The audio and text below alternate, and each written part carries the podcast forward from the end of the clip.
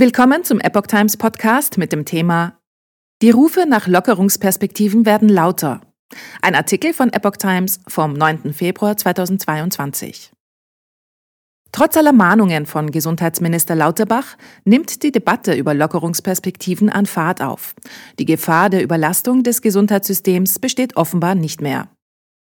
Die Rufe nach Lockerungsperspektiven in der Corona-Pandemie werden lauter. Der Fraktionsvorsitzende der FDP im Bundestag, Christian Dürr, sagte der Bild, sobald die Gefahr der Überlastung des Gesundheitssystems nicht mehr bestehe, müssten Einschränkungen zurückgenommen werden. Zitat Deshalb sprechen wir auch bereits jetzt über konkrete Öffnungsperspektiven. Die nächste Ministerpräsidentenkonferenz sollte dazu erste Beschlüsse fassen. Der Deutsche Hausärzteverband forderte die Bundesregierung auf, einen Öffnungsplan für den Ausstieg aus den Corona-Maßnahmen zu erarbeiten. Bundesgesundheitsminister Karl Lauterbach hatte allerdings erst am Dienstag vor einer schnellen Aufhebung von Maßnahmen gewarnt und die Diskussion über Lockerungen als unangebracht bezeichnet. Zitat Wir haben die Lage noch nicht wirklich unter der Kontrolle, sagte der SPD-Politiker. Mit einem Höhepunkt der Omikronwelle sei Mitte dieses Monats zu rechnen. Am Mittwochmorgen meldete das Robert Koch Institut mit einer 7-Tage-Inzidenz von 1450,8 Neuinfektionen pro 100.000 Einwohner erneut einen Höchstwert. Binnen eines Tages wurden 234.250 zusätzliche Ansteckungen verzeichnet. Die hohen Zahlen sagen jedoch nichts über den Schweregrad einer Infektion aus. Viele positiv Getestete haben keine oder nur leichte Symptome. Omikron verläuft Experten zufolge deutlich milder als befürchtet. Hausärzte fordern Konzept. Der Bundesvorsitzende des Deutschen Hausärzteverbandes, Ulrich Weigelt, sagte dem Redaktionsnetzwerk Deutschland, Zitat, die Politik muss bereits jetzt ein Konzept entwickeln, wie die Öffnungsschritte konkret aussehen sollen. Es sei unbedingt zu vermeiden, dass hektisch uneinheitliche und nicht durchdachte Lockerungsmaßnahmen beschlossen würden. Der grünen Politiker Dieter Janicek forderte, bei Lockerungen zuerst Minderjährige zu berücksichtigen.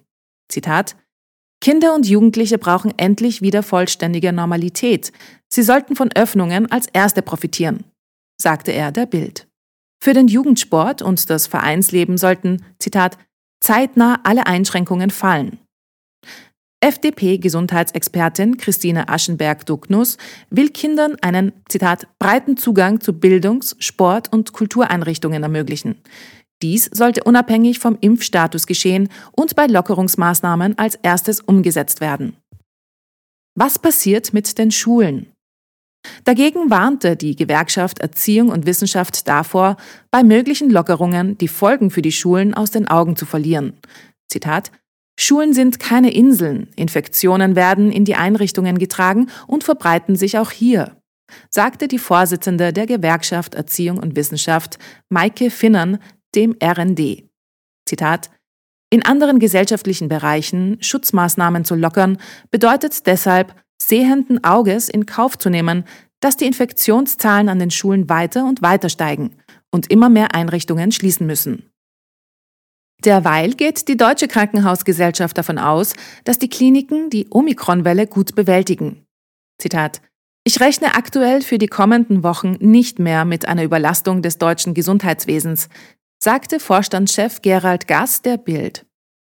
Die aktuellen Corona-Maßnahmen gelten bis zum Höhepunkt der Omikronwelle, den die Bundesregierung in ein bis zwei Wochen erwartet.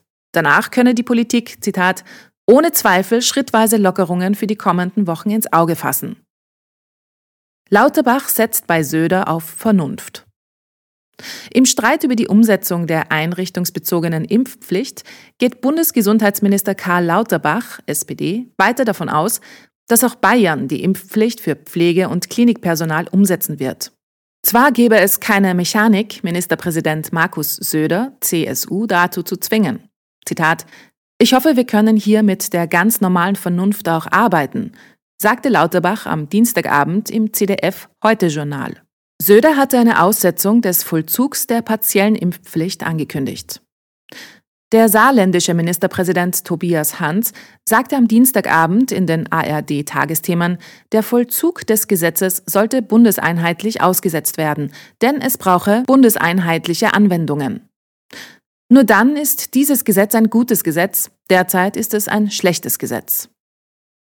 Linke fordert Regierungserklärung. Der Deutsche Berufsband für Pflegeberufe forderte ebenfalls ein bundeseinheitliches Vorgehen bei der Umsetzung, um jetzt den Einrichtungen, den Beschäftigten und vor allem den Menschen mit Pflegebedarf Sicherheit zu geben, brauchen wir bundeseinheitliche, klare und gut begründete Regelungen, sagte DBFK-Präsidentin Christel Bienstein dem RND. Wegen offener Fragen zum weiteren Umgang mit der Corona-Pandemie fordert die Linke für kommende Woche eine Regierungserklärung. Dazu sollten nicht nur Bundeskanzler Olaf Scholz und Gesundheitsminister Lauterbach, sondern auch Wirtschaftsminister Robert Habeck der Grünen im Parlament Rede und Antwort stehen, verlangte der parlamentarische Geschäftsführer Jan Korte in einem Brandbrief ans Kanzleramt.